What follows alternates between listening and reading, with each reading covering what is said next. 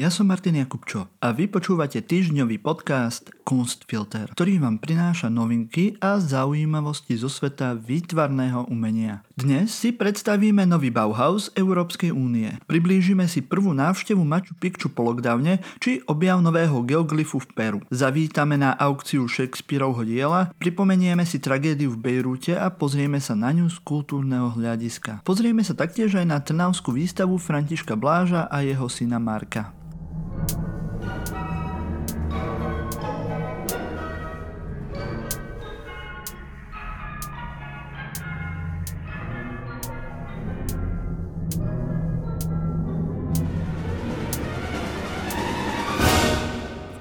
Objavili 2000 rokov staré vyobrazenie mačky. Peruánska Nazca je svetovo známa vďaka svojim geoglyfom. Geoglyf je veľkoformátový obrazec vytvorený na zemskom povrchu. Pri údržbárskych prácach na Nazca Lines sa archeológom podarilo odkryť ďalší obrazec – postavu mačky. 16. októbra tento objav potvrdil minister kultúry v Peru.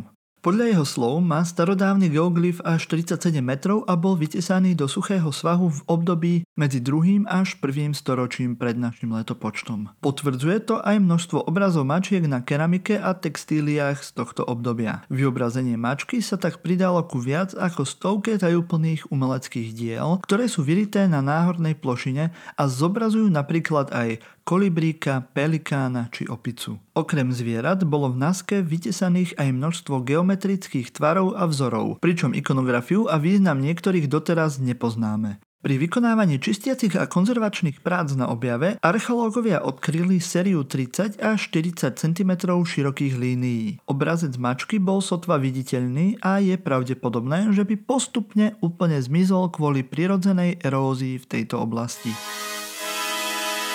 Výbuch, ktorý otriasol Bejrútským prístavom 4. augusta, zničil životy či obydlia mnohým ľuďom. Výnimkou nebola ani najlepšia libanonská sklárka Maja Husajny.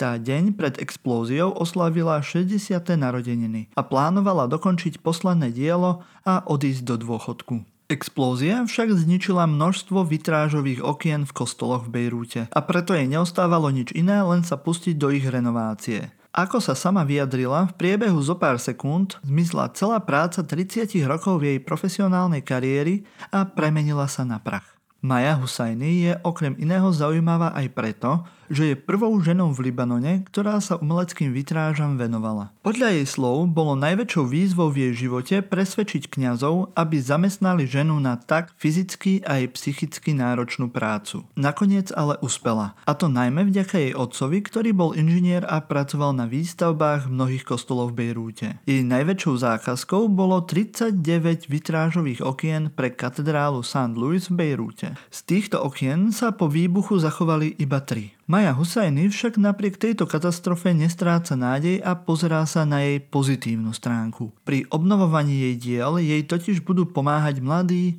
entuziastickí umelci, ktorých chce naučiť všetko, čo takáto práca obnáša. V jednom rozhovore povedala, že ak skončím ja, skončí sa táto práca v Libanone. A to by bola škoda.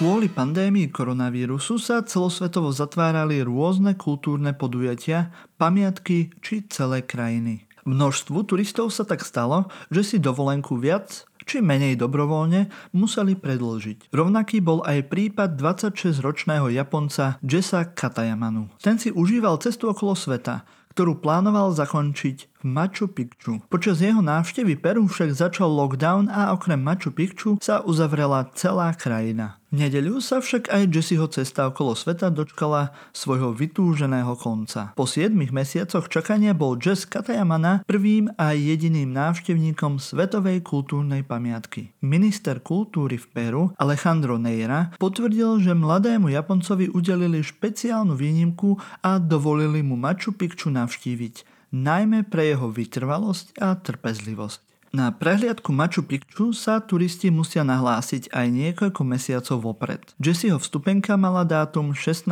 marca. Do Peru prišiel dva dní pred plánovanou prehliadkou. Jeho návšteva sa však zo zopár dní predlžila na niekoľko mesiacov, ktoré Jess trávil v prenajatom byte v meste. Dennými hodinami jogy, učením domácich detí ako boxovať, či študovaním na získanie rôznych fitness a športových certifikátov. Svojou návštevou Machu Picchu sa pochválil aj na Instagrame, kde ku fotke vložil popisok Po lockdowne som prvým človekom, ktorý navštívil Machu Picchu práve ja.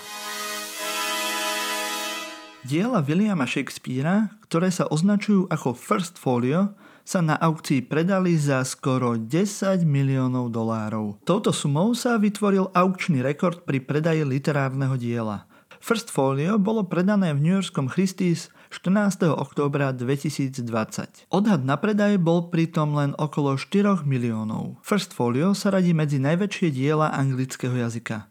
Je to prvé dielo, v ktorom sú zachytené a zhromaždené Shakespeareové hry. Margaret Ford, medzinárodná vedúca aučnej skupiny pre knihy a manuskripty, k tejto aukcii povedala, že je naozaj vhodné, že práve First Folio Williama Shakespearea je držiteľom tohto pozoruhodného rekordného záznamu vzhľadom na jeho obrovský význam a vplyv na celom svete. Dielo bolo kúpené Stefanom Lowentailom, ktorý sa vyjadril, že First Folio je jednoznačne najdôležitejšou zbierkou hier, aké boli kedy vydané. Je mi cťou kúpiť jednu z mála úplných kópií tohto epochálneho zväzku. Bude slúžiť ako stredobod veľkej zbierky intelektuálnych úspechov človeka. Knihu First Folio vydali v roku 1623 Shakespeareovi priatelia a hereckí kolegovia John Hemminge a Henry Condell. Obsahuje 36 Shakespeareovských hier, vrátane 18, ktoré by sa inak mohli navždy stratiť. Medzi zachránenými dielami sú napríklad aj Macbeth či Julius Caesar. Dielo formovalo spôsob, akým svet čítal Shakespeareové hry. A to tak, že ich po prvýkrát usporiadal do kategórií komédií, tragédií a dejín. First Folio takisto pomohlo pozdvihnúť kultúrne postavenie Shakespearea a drámy všeobecne pretože prinieslo hry v impozantnom formáte fólia, ktorý bol v tom čase typicky vyhradený pre Biblie, teológiu a právnické knihy. Predsedníčka Európskej komisie Ursula von den Leyen vo svojej správe o stave únie predstavila podobu nového európskeho Bauhausu. Podľa slov Lejonovej má ísť o spoločný dizajnérsky a kreatívny priestor zameraný na spoluprácu architektov, umelcov, študentov, vedcov, inžinierov a dizajnérov. Cieľom hnutia Bauhaus je dostať do povedomia ľudí potrebu ekologických riešení prostredníctvom architektúry. To vďaka využívaniu prírodných materiálov recyklácii, obnoviteľných zdrojov a to samozrejme všetko v súlade s estetikou. Nové ekologické prístupy pri výstavbe budov by mali pomôcť pri budovaní klimaticky neutrálnych miest a tým prispieť k naplneniu Európskej zelenej dohody. Pripomeňme, že Bauhaus bola umelecká škola, ktorú v roku 1919 založil architekt Walter Gropius v nemeckom Weimare. Škola prepájala umenie s remeslom a aj keď jej existencia netrvala dlho, v roku 1933 ju na príkaz nacistov museli zatvoriť pre svoj inovatívny prístup k výučbe. Učili tu také známe mená ako Vasily Kandinsky, Paul Klee, Ludwig Mies van den Rohe a mnoho ďalších. Stala sa legendou a zároveň vzorom pre viaceré umelecké školy. Napríklad aj prvú slovenskú školu umeleckých remesiel, dnes známu ako Školu umeleckého priemyslu, Šupku. Tesne pred sprísnením protipandemických opatrení sa 15. októbra v galérii Jana Koniarka v Trnave konala vernisáž prvej spoločnej výstavy Františka Bláža a jeho syna Marka Bláža. Kurátorom výstavy je riaditeľ galérie Vladimír Beskyt. Aj keď je výstava koncipovaná ako dvojexpozícia, František Blážo, ktorého čas výstavy nesie názvom Nejasná správa a Marko s názvom Preskupenie, pracujú so spoločnými alebo podobnými východiskami. Podľa slov kurátora je to najmä dominantné prvotné modelovanie obrazu v počítači, plošné podanie figúr a scén, kaleidoskopické skladanie a sekvenčné radenie epizód, remixovanie starších a osvedčených motívov a podobne. Ide o veselé pestrofarebné, rozpixelované vízie, ale aj ich dekompresie s kritickým podtextom. František Blažo ešte v 60. rokoch začal vo svojej tvorbe využívať komiksovú estetiku, ktorá ovplyvňuje aj jeho aktuálne diela. Jeho rukopis je charakteristický spájaním rôznych tém od náboženstva cez erotiku až po western a rovnako aj spájaním techník. Marko Blážo vo svojej tvorbe už niekoľko rokov využíva digitálny print, do ktorého zasahuje maľbou. Východiskom jeho tvorby sú spomienky na detstvo, vnútorné prežívanie a voľné asociácie. Výstavu si môžete pozrieť v galérii Jana Koniarka v Trnave v novom krídle Koplovej vily do 15. novembra. Ďalej vám prinášame pozvánky na udalosti v nadchádzajúcom týždni. Pandémia pokračuje, ale galérie sú otvorené, tak sa môžete potešiť umením za prísnych hygienických podmienok alebo v online priestore pondelok 19.10. otvorili online vernisážou výstavu Dreamland autorky Ľubice Mildeovej v galérii A7 v Banskej Bystrici. Útorok 20.10. v Záhorskej galérii Jana Murdocha v Senici sprístupnia výstavu Vojtecha Kolenčíka a absolventov pod názvom Medzi bielou a čiernou 2. Vo štvrtok 22.10. vás Julius Scholar Society pozýva na výstavu fotografa Josefa Daberniga a architektonického ateliéru Plural s názvom Joint Observation do priestorov Novej Cvernovky v Bratislave.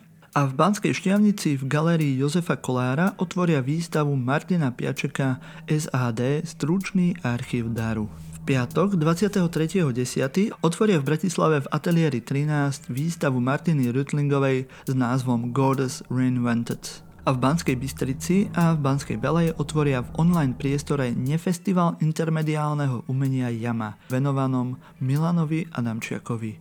A v Nových zámkoch v umeleckej galérii Ernesta Zmetáka otvoria výstavu Art Kiosk umelca Jižiho Surúvka.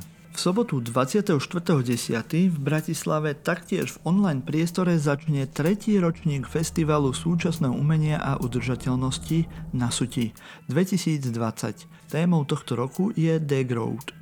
Ak chcete viac takýchto pozvánok na udalosti zo sveta slovenského a tiež aj českého výtvarného umenia, prihláste sa na odber newsletteru časopisu Flash Art na ich stránke www.flashart.cz. Pokiaľ ste tak ešte neurobili, môžete si vypočuť taktiež aj špeciál podcastu Silný výber, ktorý vyšiel túto nedeľu a rozprával som sa v ňom s filozofom Jakubom Betinským z podcastu Pravidelná dávka o kultúre. Podcast si môžete vypočuť na ktorejkoľvek vašej obľúbenej podcastovej aplikácii. Budeme radi, ak nám zanecháte hodnotenie na Apple Podcastoch alebo budete sledovať náš Instagram. Prípadne ak si dáte do sledovania Facebookovú stránku Silný výber. Počúvali ste týždňový podcast o výtvarnom umení Kunstfilter, ktorý pre vás pripravili Luisa Paliusová, Kristina Slezáková a ja, Martin Jakubčo.